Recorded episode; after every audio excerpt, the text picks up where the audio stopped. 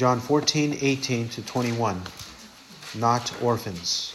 I will not leave you as orphans. I will come to you. After a little while, the world will behold me no more, but you will behold me. Because I live, you shall live also. In that day, you shall know that I am in my Father, and you in me, and I in you. He who has my commandments and keeps them, he it is who loves me. And he who loves me shall be loved by my Father, and I will love him and will disclose myself to him. Amen. Let's pray, shall we? Our Father, we pray that you will teach us from this passage how much you care for us, that we are not ever left to be orphans, that you care for us, we who are your people. Give us this assurance, this confidence, whatever our dilemmas and whatever our anxieties, that you are there for us. In the name of Christ our Lord. Amen. Christ has, in this chapter, been teaching that he's about to leave. He's about to leave imminently, shortly, in terms of his death and resurrection, but also he's been teaching that we should anticipate his return, his final return on the last day, the day of judgment. He's been teaching both back and forth. And John the Apostle will use terminology that is an allusion to one or the other. In this passage, he is primarily speaking of Christ's imminent departure. That is, he is about to be arrested and crucified. This is his final week. This discourse in John 14, 14, 15, and 16 is taking place in the final days before Christ is arrested. And when he does so, he's preparing them for his own disappearance. He will disappear, he will be gone. They will arrest him, and then they will impale him on a cross and kill him that way, and then bury him. So their hopes, their dreams, their assurances, their comfort is about to be completely taken away from them. But meantime, before that actually happens, Christ is assuring them that though He's not there with them physically, He is with them spiritually. He will be with them for those three days until He rises from the dead.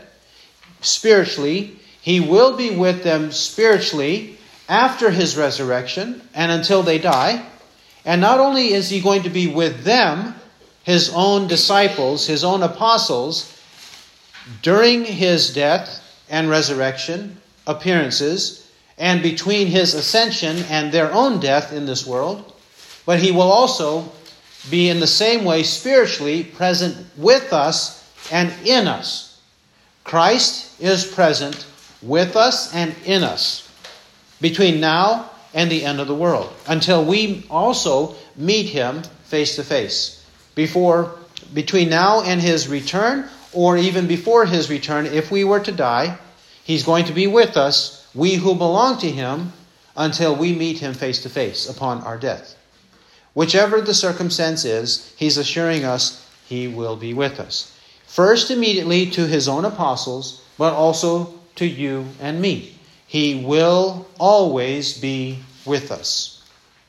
So, verse 18, he picks up on this assurance I will not leave you as orphans. I will not leave you as orphans. Though he is about to be gone from them for three days, and then appear to them over a period of 40 days, and then ascend into heaven, he's not leaving them as orphans. And in our case, we don't even see him. We've never mingled with him in a physical way. We've never touched him. We have never eaten a meal with him. We've never done anything like that with him. It's the same with us. He will not leave us as orphans. We observe here Christ is in relation to his disciples as a father to children. On the one hand, the Bible teaches God the Father in terms of his person is known as the Father, Christ, the Son, and the Spirit as the Holy Spirit. Father, Son, and Spirit. In terms of their persons and identities, Father, Son, and Spirit. However, in terms of relationship, in terms of a spiritual connection, even Christ identifies himself as a father to us, his disciples. Such as right here. He says in verse 18, I will not leave you as orphans. Orphans do not have a father, they are left fatherless. For whatever reason, if the father is not there, then those children are without the father. Well, what does a father do? A good father, what does he do? He provides for his children, he takes care of them, he protects them, he teaches them, correct? So a good father would do that to his children. Well, Christ, even though he's leaving, he's not leaving them in the sense of abandoning them.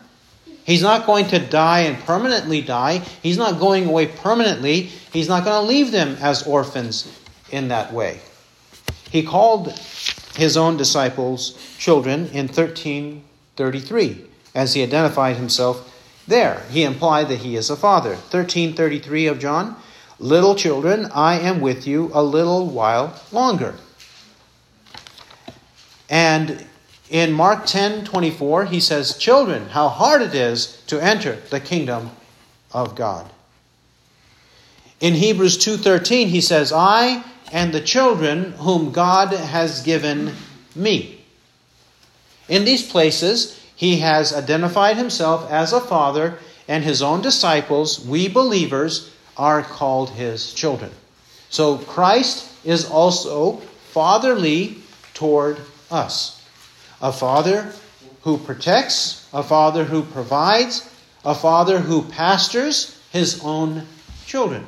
That's the way Christ is. He further says that he will not leave us. If he's not leaving us, if he leaves physically, then how is he with us spiritually? If he does not leave us, if he leaves us physically or we never see him physically, how is it that he's never leaving us? It has to be in the spiritual sense. In the spiritual sense, he never leaves us, though physically we don't see him. And in that way, it is the Spirit of Christ who dwells in us which Spirit he has mentioned in verses 16 and 17. He is in verse 16 called another helper or another comforter. Christ is a comforter, he is also a comforter, another comforter. And we know he means the Holy Spirit from verse 17, the Spirit of truth. The Spirit of truth, he will send him and also in chapter 14, verse 26. But the Helper or Comforter, the Holy Spirit, whom the Father will send in my name, he will teach you all things and bring to your remembrance all that I said to you. It is the Holy Spirit. He will not leave us as orphans because the Holy Spirit comes to dwell in us. He is with us and will be in us. The Holy Spirit always. Now, how can we say that because the Holy Spirit dwells in us, that Christ has not left us as orphans? How can we say that the Holy Spirit is the Spirit of Christ? Keep your place here, and let's go to the book of Acts, chapter 16. The book of Acts, chapter 16. 16, verse 7. 16 7. And when they had come to Mysia, they were trying to go into Bithynia. And the Spirit of Jesus did not permit them. The Spirit is called the Spirit of Jesus. That is the Holy Spirit, the Spirit of Jesus. Galatians chapter 4. Galatians 4, verse 6.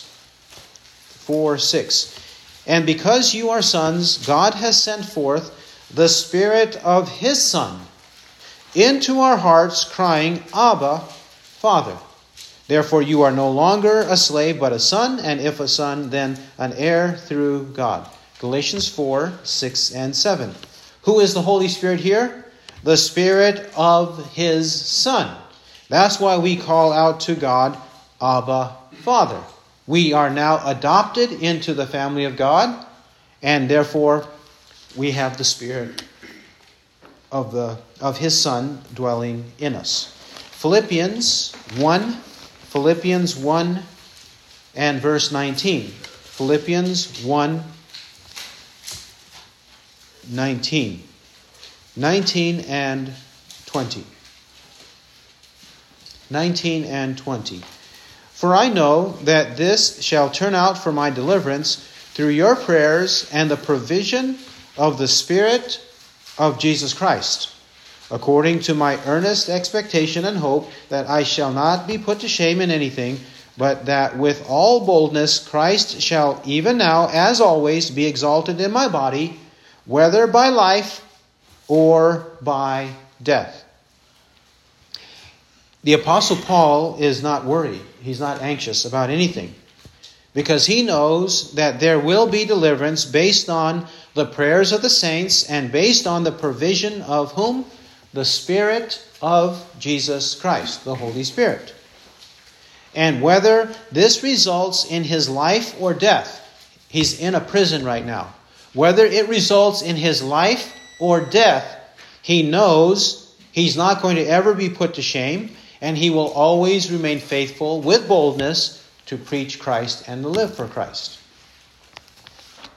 1 Peter chapter 1 verse 10. 1 Peter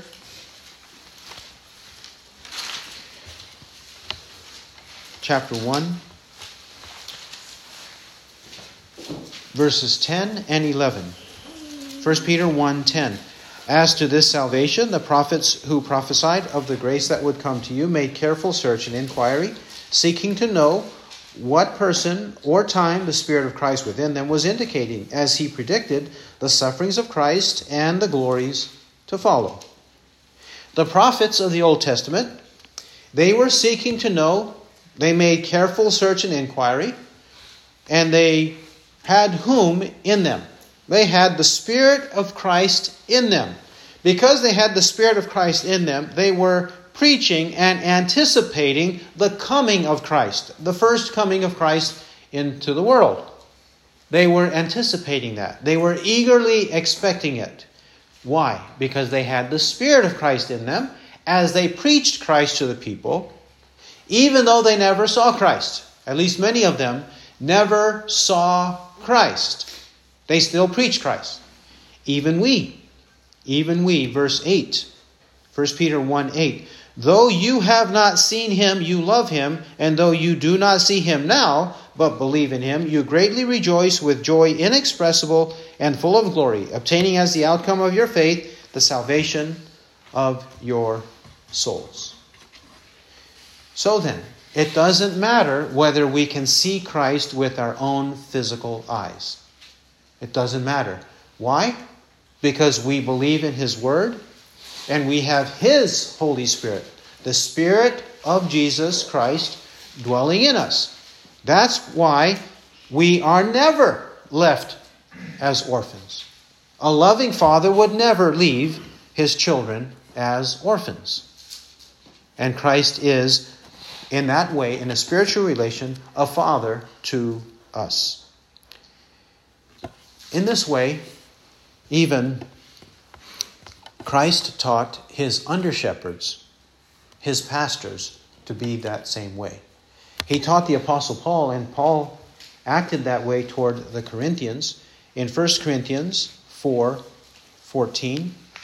1 Corinthians 4 14 to 21. 414. I do not write these things to shame you, but to admonish you as my beloved children. For if you were to have countless tutors in Christ, yet you would not have many fathers. For in Christ Jesus I became your father through the gospel.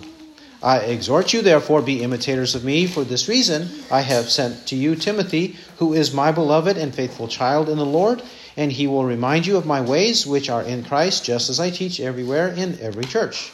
Now, some have become arrogant, as though I were not coming to you. But I will come to you soon, if the Lord wills. And I shall find out not the words of those who are arrogant, but their power. For the kingdom of God does not consist in words, but in power. What do you desire? Shall I come to you with a rod, or with love and a spirit of gentleness? The apostle cared for the Corinthians. He treated them as children. That is, with gentleness, with care, providing and protecting for them in a spiritual way. John the Apostle, in the book of First John, he repeatedly calls his readers, his recipients, children, little children, even my little children. John the Apostle did the same.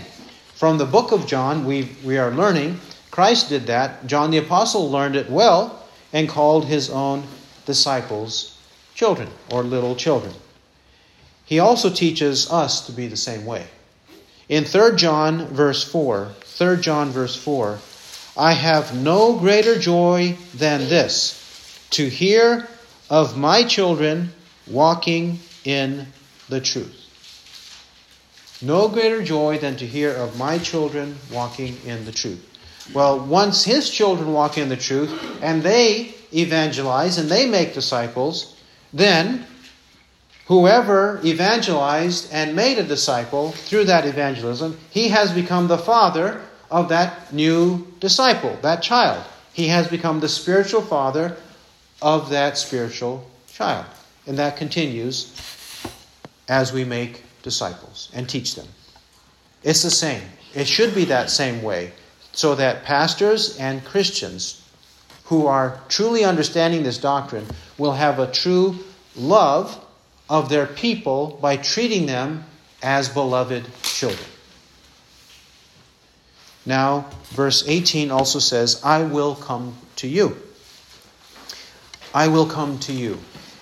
In the immediate context, he is referring to his imminent death, resurrection, appearances, He's referring to those incidents. I will come to you. He said he was going to be with them um, a little while longer, and then he would return to them. He, would, he has been teaching this doctrine. Now, John and Christ are purposely using this language that makes an allusion to the second coming. Though in context, immediately he's talking about his death and resurrection and appearances, he is purposely making allusion to the second coming so that we might understand, so that the disciples might understand, that just as he did it in that brief moment of history, he's going to also do the same with us at the end of history. He will come again. As he said in 14, 14, verses 1 to 3. Let not your heart be troubled. Believe in God, believe also in me. In my Father's house are many dwelling places. If it were not so, I would have told you, for I go to prepare a place for you. And if I go and prepare a place for you, I will come again and receive you to myself, that where I am, there you may be also. I will come again. There, he's talking about his second coming. Here in 14, 18 to 21, he's talking about his imminent death and resurrection. But with the language, with the terminology, with the verbiage of his return, so that we might see, just as it was in a microcosm with the disciples, it will be in a macrocosm with us. It will happen in the same way. He'll always be with us and come to us. We can rely on his word verse 19. After a little while, this is a confirmation of what he means. After a little while, the world will behold me no more. But you will behold me, because I live, you shall live also. After a little while the world will behold me no more. After a while, they won't see him. The world won't see him. Well, what does that mean? Look at John 16, 16. John 16, 16. When he says, The world will not behold or see him after a little while. John 16, 16. A little while, and you will no longer behold me, and again a little while, and you will see me. 1620 Truly, truly, I say to you, that you will weep and lament, but the world will rejoice. You will be sorrowful, but your sorrow will be turned to joy. What's he talking about? He's talking about how temporarily, for three days, the world is going to rejoice that they got their way and they were able to put Christ to death. The world includes the Romans and the Jews. It includes all of those involved in putting him to death. They're going to rejoice that they got rid of this troublemaker. They got rid of this threat to them. They got rid of him. They will rejoice, the world will rejoice for a brief time, but the disciples will be sorrowful for a brief time. But after their brief time of sorrow, they will have joy. He says, But your sorrow, John 16 20, your sorrow will be turned to joy. And in what sense? 21 to 22. Whenever a woman is in travail, she has sorrow because her hour has come. But when she gives birth to the child, she remembers the anguish no more, for joy that a child has been born into the world. Therefore, you too now have sorrow but I will see you again, and your heart will rejoice, and no one takes your joy away from you. And that brief period of sorrow to joy is meant to be an illustration to them from their own experience that this is what it should be permanently in them and permanently in us. Though we have troubles in the world, and those troubles bring grief, sorrow, and torment to us, we should not be caught up with it. We should understand that Christ is with us by his Holy Spirit dwelling in us, and he will take care of us, and we will one day see him. We will one day see him, which means we are back to 1419 where he says, Because I live, you shall live also. Because I live, you shall live also. In what way? Because I live, you shall live also. Christ will rise from the dead. Because he will rise from the dead, we shall also rise from the dead. So that in this period between his resurrection and his return, in this period where we experience life in this world, eternal life briefly in this world, on that day of resurrection, we will rise from the dead just as he rose from the dead. And the proof of that fact is that he rose from the dead. Because I live, you shall live also. That means that even though temporarily we see defeat, temporarily we see death, it's not eternal defeat. It's going to be eternal victory. Death will be swallowed up in victory. 1 Corinthians 15 54. Death will be swallowed up in victory because we belong to Him and because He cares for us. John 11. John 11 24, John 11, 24 to 27. John 11, 24. Lazarus has died, the brother of Martha. Now, Martha has this dialogue with Christ. Martha said to him, I know that he will rise again in the resurrection on the last day.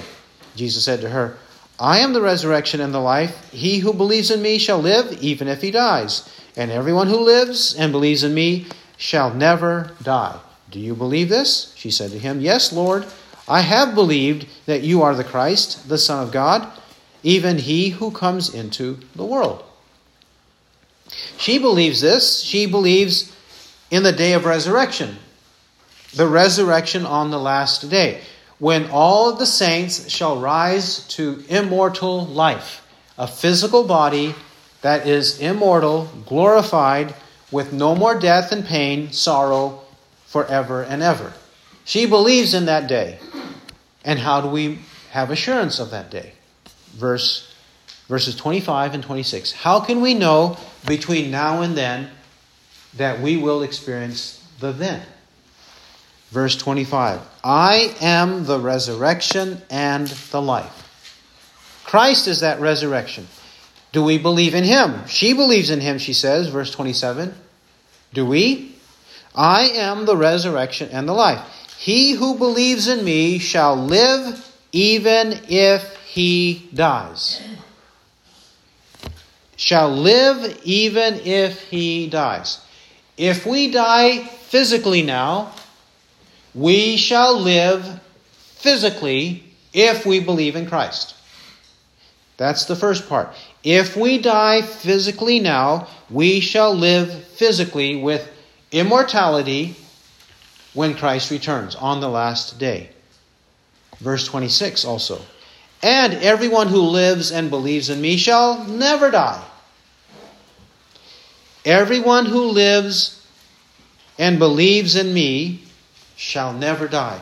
Whoever lives physically now and believes in Christ now shall never die the second death, never die the spiritual death, never be thrown into the lake of fire, never be thrown into hell.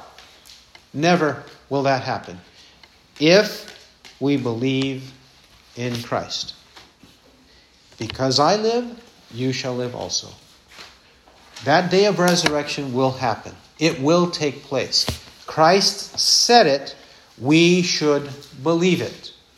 He said it, and we should believe it. Don't ever deny what he says. Don't ever doubt it. Hebrews 6. Hebrews 6.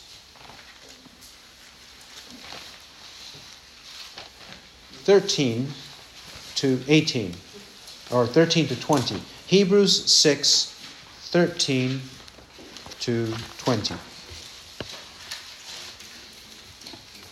Six thirteen. For when God made the promise to Abraham, since he could swear by no one greater, he swore by himself, saying, I will surely bless you, and I will surely multiply you. And thus, having patiently waited, he obtained the promise. For men swear by one greater than themselves, and with them an oath given as confirmation is an end of every dispute. In the same way, God, desiring even more to show to the heirs of the promise the unchangeableness of his purpose, interposed with an oath in order that by two unchangeable things, in which it is impossible for God to lie, we may have strong encouragement, we who have fled for refuge in laying hold of the hope set before us. This hope we have as an anchor of the soul, a hope both sure and steadfast, and one which enters within the veil, where Jesus has entered as a forerunner for us, having become a high priest forever, according to the order of Melchizedek. God made promises. Abraham is an example of receiving this promise and living faithfully in accordance with the promise. We, we see, though, right there in 17 and 18, that this applies to us. 17. In the same way, God, desiring even more to show to the heirs of the promise. Who are the heirs? We are, because we're children of God, not left as orphans. We are children of God. He teaches us the unchangeableness of His purpose. How do we know His purpose? By His Word and by His oath. We have His Word express, expressing His purpose, and we have His oath, which is an addition to His Word. He not only says it, but he says, I will surely bless you, and I will surely multiply you. He swears by himself because no one is greater than God. And by that, he swears an oath so that we know, both by what he says and by what he swore, that he really means it, so we should really believe it. If we really believe it, then we have a steadfast and sure anchor of the soul. It creates hope in us to endure uncertainties, to endure affliction, to endure worries and troubles. 2 Timothy 2 11. 2 Timothy 2 11 to 13. 2 Timothy 2 11. It is a trustworthy statement. If we died with him, we shall also live with him. If we endure, we shall also reign with him. If we deny him, he also will deny us. If we are faithless, he remains faithful, for he cannot deny himself. He introduces these words by saying it is a trustworthy statement. He asserts that it is trustworthy so that we believe it. And what should we believe? If we died with him, we shall also live with him. So don't worry if we die with him, because we will live with him. If we endure, we shall also reign with him. What's the result of enduring persecution, enduring troubles? What's the result? We reign with him. And that reign is forever. The kings of the earth, they reign 40, 50 years, right? But we will reign forever with him. Also, a warning if we deny him, he also will deny us. It's one thing to have these promises, it's one thing to be taught that God is our Father, it's one thing to have the hope set before us, laid out, and explained. But if we walk away from it, if we deny him, he also will deny us. For whoever is ashamed of me and my words in this sinful and adulterous generation, the Son of Man will also be ashamed of him when he comes in his glory with the, uh, with the holy angels. Mark 8 38. We cannot deny him.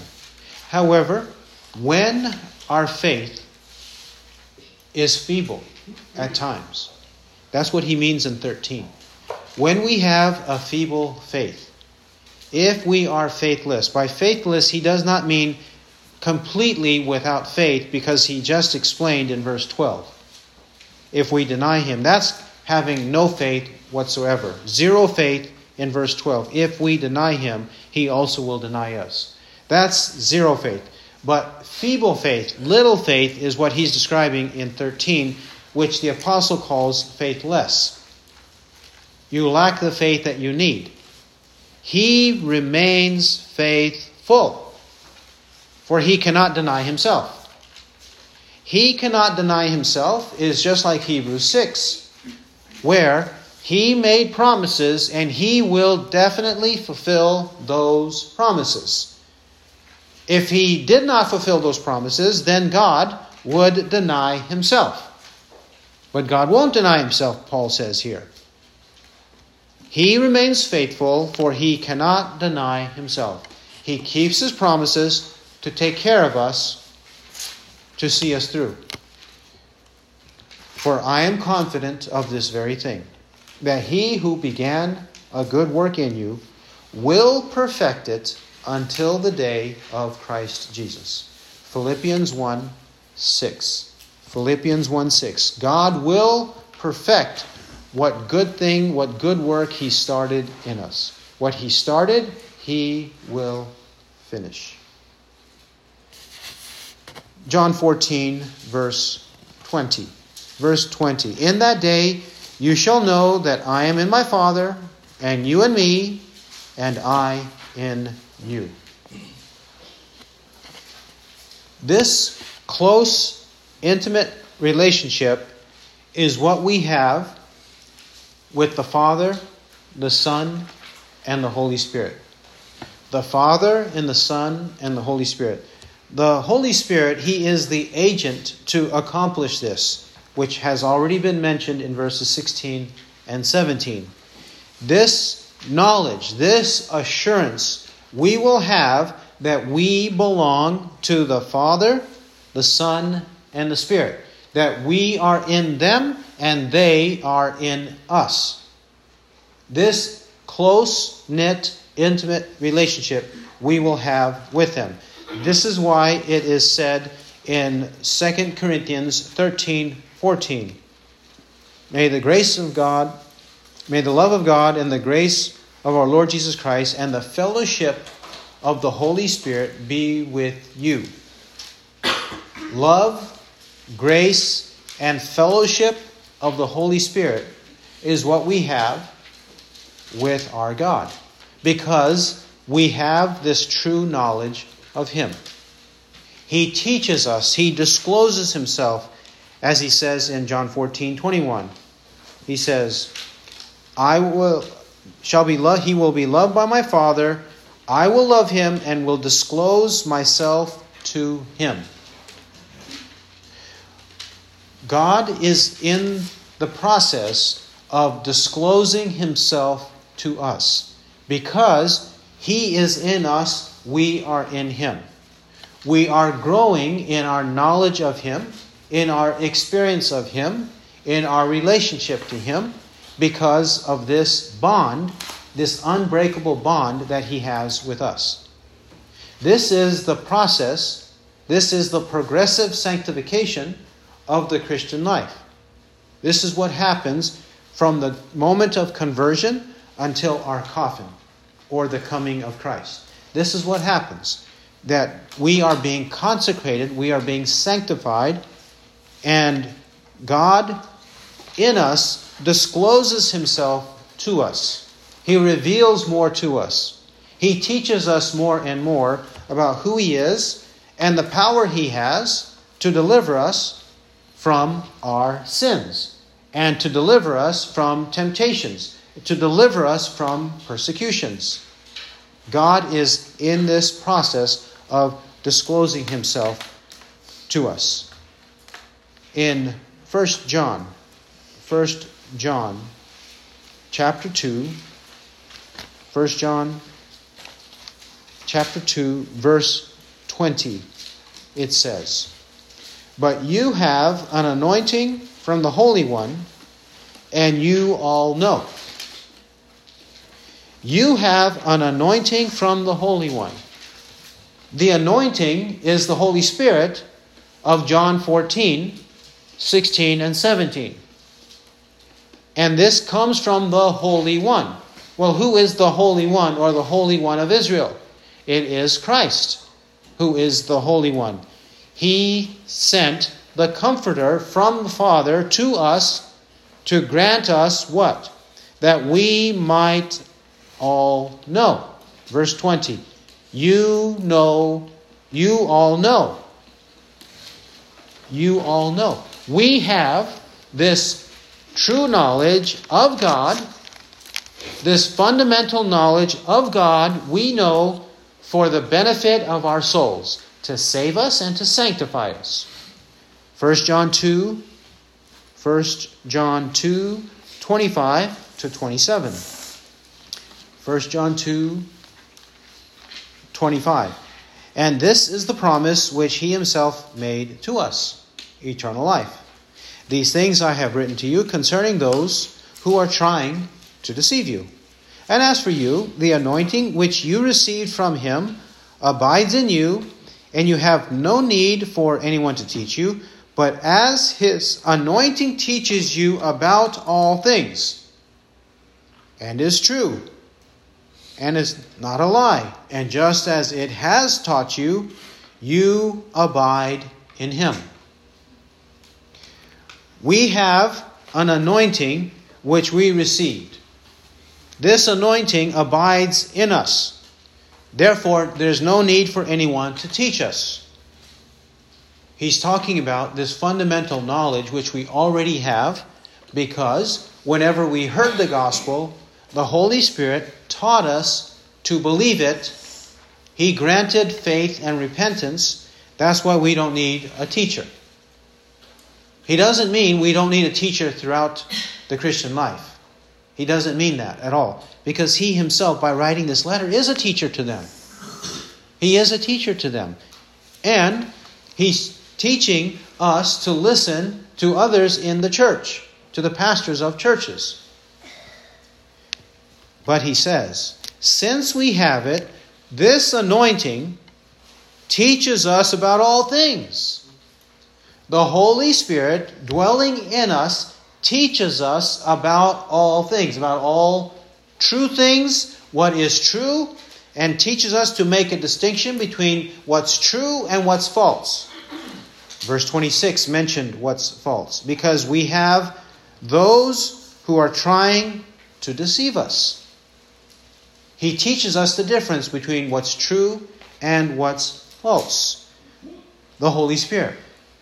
What is, because the Holy Spirit is true and not a lie.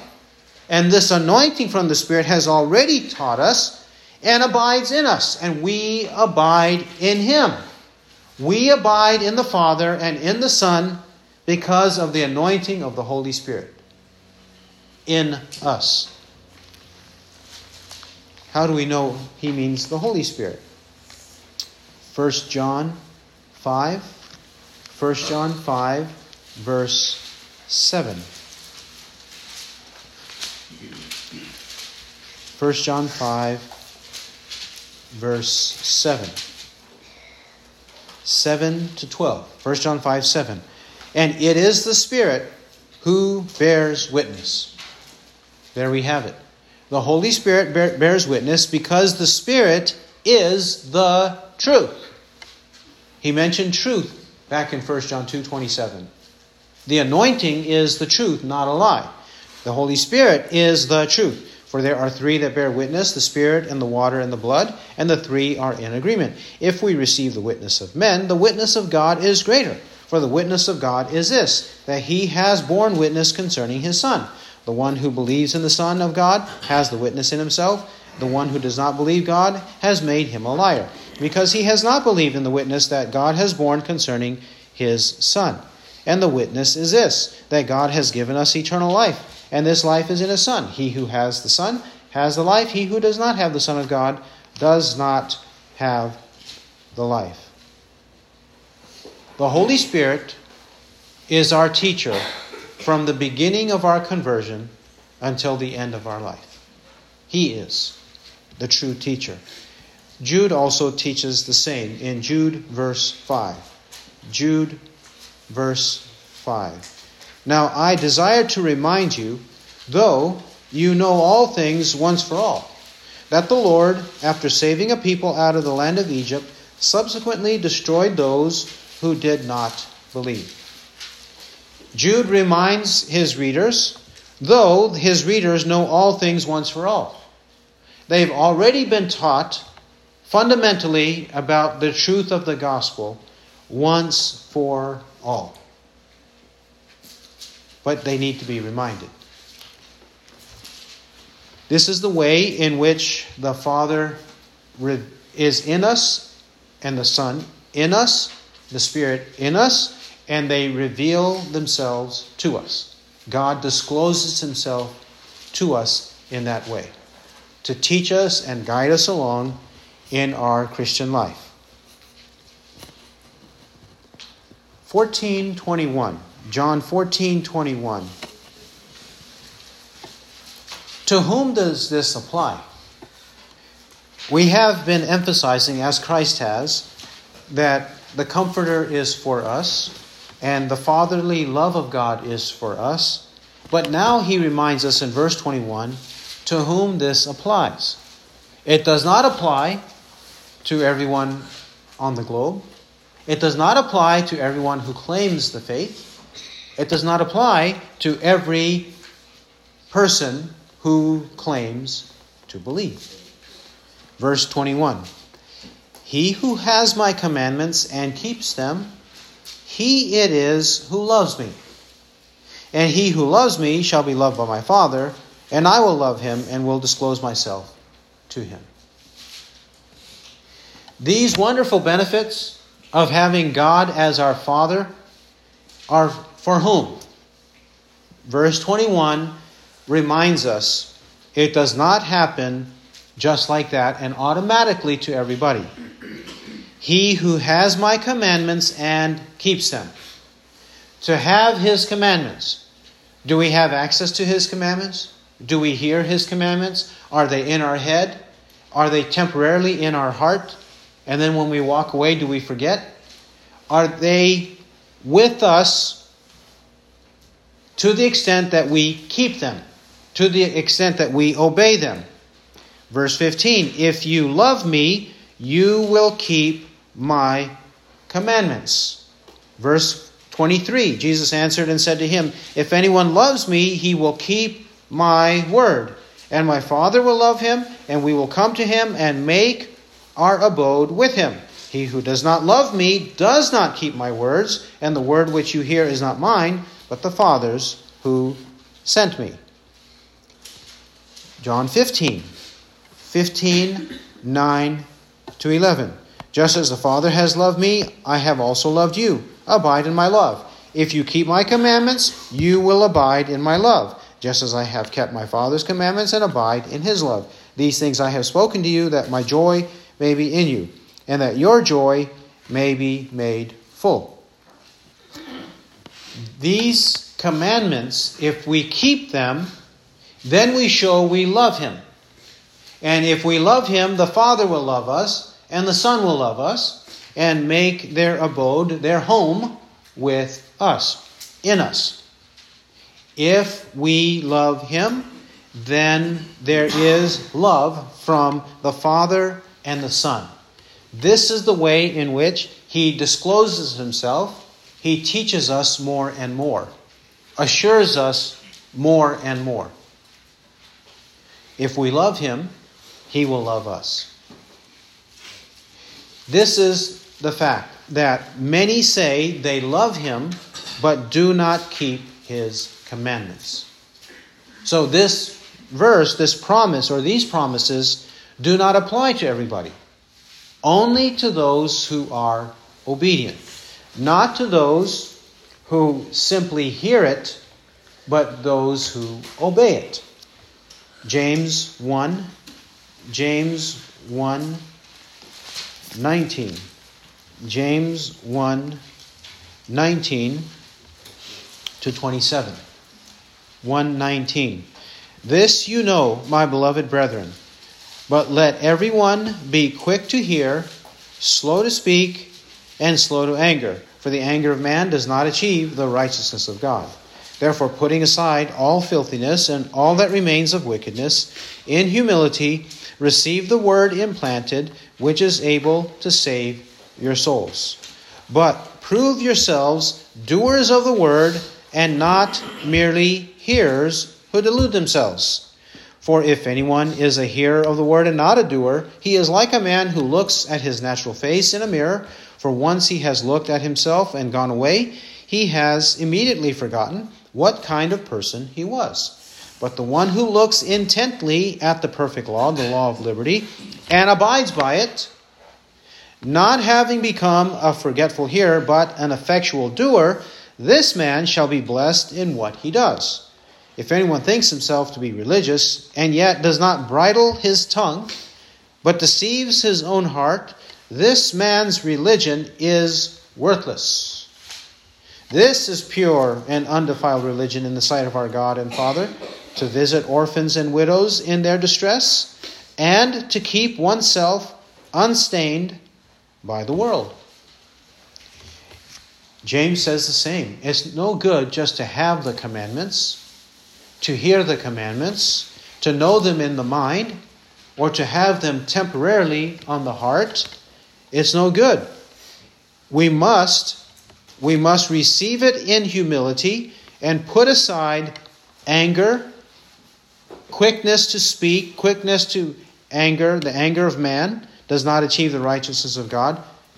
Set aside filthiness, whatever remains of wickedness, no one is perfect. So we are in the process of ridding ourselves of wickedness. We must obey, not only hear. If we but hear, then we are deluding ourselves. Verse 22. So, obey, keep the commandments that we hear. James 2:14. James 2:14 to 26. What use is it, my brethren, if a man says he has faith, but he has no works? Can that faith save him? Can that faith, the kind of faith, oh yes, I believe, if a man says he has faith, does that kind of faith save him? 15. If a brother or sister is without clothing and in need of daily food, and one of you says to them, Go in peace, be warmed and be filled, and yet do not give them what is necessary for their body, what use is that? Even so, if even so faith, if it has no works, is dead, being by itself. But someone may well say, You have faith and I have works. Show me your faith without the works, and I will show you my faith by my works. You believe that God is one? You do well. The demons also believe and shudder. But are you willing to recognize, you foolish fellow, that faith without works is useless? Was not Abraham our father justified by works when he offered up Isaac his son on the altar? You see that faith was working with his works, and as a result of the works, faith was perfected. And the scripture was fulfilled, which says, And Abraham believed God, and it was reckoned to him as righteousness. And he was called the friend of God. You see that a man is justified by works and not by faith alone. And in the same way, was not Rahab the harlot also justified by works when she received the messengers and sent them out by another way? For just as the body without the Spirit is dead. So also faith without works is dead. Works must follow faith. If works do not follow faith, then the faith is not a true faith. If one has the commandments of Christ and does not keep them, it shows he does not have true faith. Having said this, it is quite common for people who believe in free will, who believe in prevenient grace, which is a universal grace that comes to every human on the earth because Jesus died on the cross for every human, because God loves every human. Therefore, Jesus died on the cross for every single man on the earth. That doctrine, they take from these passages that we have to take the first step toward God, then God will love us and disclose himself to us. We take the first step, then God loves us. It sounds that way in the passages we've been reading. But it's not that way. The passages we've been reading are talking about the point from conversion or supposed conversion until our death or the return of Christ. The passages are talking about that period where the more we have faith and the more we love God, the more we obey Him, the more God is revealed to us. His assurances, His promises, His hope, His comfort the more they are revealed to us and experienced by us. It's talking about post conversion, it's not talking about pre conversion. Other scriptures talk about the condition of man, the state of man, the, the, the depravity of man, the corruption of man before conversion, and what God does to save us. If we can show, let's go to Ephesians chapter 2. Ephesians chapter 2, verses 8 to 10. Ephesians 2, 8 to 10. Earlier in this same chapter, for the first three verses, he has already explained our deadness in trespasses and sins. Chapter 2, verse 1, for example. He's already said that. Having explained that we are dead in trespasses and sins, it takes God's grace to change that condition. That's where we pick it up in verse 8. Ephesians 2 8. For by grace you have been saved through faith, and that not of yourselves. It is the gift of God, not as a result of works, that no one should boast. Not as a result of works, that no one should boast. What's not a result of works? This grace, this faith, this salvation, none of these benefits the gift of God. None of these are the result of works. If they were the result of works, then one should boast. One could boast. One would boast. And there are many boasters. They do do so. Believing in free will, they boast that they chose God when their neighbor did not choose God. They actually do say so. But that's excluded here. Where then is boasting? It is excluded. By what kind of law? Of works? No, but by a law of faith. For we maintain that a man is justified by faith apart from works of the law. Romans 3 27 to 28. Here also, the apostle has explained that we're saved by grace through faith. It's the gift of God, not because we accumulated works not as a result of works. The apostle in verses 8 and 9 explains before our conversion and up to our conversion. But verse 10, verse 10 is the same as John 14, 21. Verse 10 is the same as James 2, 19 to 27. Verse 10 is the same as James 2, 14 to 26 in one verse, in one sentence, the apostle is preaching the same as James in James chapter 2. When he says, For we are his workmanship, created in Christ Jesus for good works, which God prepared beforehand that we should walk in them.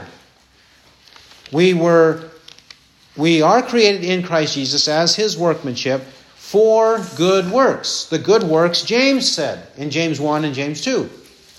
The good works are necessary, they are a necessary component, a necessary result, a, a necessary effect of what God has done to save us in the first place. Good works. So, Ephesians 8 and 9, pre conversion, Ephesians 2:10, post conversion. Just like Jesus is exhorting those who profess faith must, if we truly love him, keep his commandments. Then we receive these eternal benefits and comforts from God. Shall we go to a couple more places? Philippians chapter 1. Philippians chapter 1. Pre conversion, post conversion, on the same subject lest anybody think that we possess free will and God's universal love. Philippians 1 6. For I am confident of this very thing, that he who began a good work in you will perfect it until the day of Christ Jesus. He's confident that God who began a good work in us will perfect it God began it, God will perfect it. Philippians 1:29. Philippians 1:29. For to you it has been granted for Christ's sake, not only to believe in him, but also to suffer for his sake, experiencing the same conflict which you saw in me and now hear to be in me. Philippians 1:29 to 30. It is granted for the sake of Christ to believe in him and to suffer. To believe, it says. So faith is not the result, faith is not the fruit of free will, it is the fruit of the gift of God. To believe or to have faith is the fruit of the gift of God. These passages, Philippians 1 6 and 129, speak of pre conversion and what they bring us upon conversion, right? Look at now Philippians 2:12. 2:12 and 13. Philippians 2:12. So then, my beloved, just as you have obeyed, not as in my presence only, but now much more in my absence, work out your salvation with fear and trembling. For it is God who is at work in you, both to will and to work for his good pleasure. The Philippians are told, and all of us, work out your salvation with fear and trembling. There's an important little word there, a little preposition. Out. Out. Work out. Not work for, but work out. Demonstrate your salvation. Demonstrate it. Reveal it. Disclose it. Show it to people. Work out your salvation, not work for it. He's already said we can't work for it, Philippians 1 6 and 129. Now he's talking about how we live. Just like John 14 15, John 14 21, James 1 and 2, Ephesians 2:10, how we live. How? With fear and trembling. With the knowledge that God is at work in us to will and to work for his good pleasure. It does require us to constantly repent, to constantly believe. But those abilities to believe and repent are coming by the grace of God in us to will and to work for his good pleasure. That means that when we hear the word believe, when we hear an exhortation to believe something from the word, from God's word, we should believe it. When we hear an exhortation from God's word to repent of something, we should repent. It shouldn't take us days, months, seasons, years, decades to repent. When we hear, we ought to repent. Repent for the kingdom of heaven is at hand. This is how, when we see our life in obedience to God, obedience to Him, conforming to His Word, the Holy Spirit, Father, Son, and Spirit assure us, comfort us, guide us, give us more wisdom, give us more strength, give us more power to do His will, and have assurance of our salvation. This is how it works. He who has ears to hear, let him hear what the Spirit says. Amen.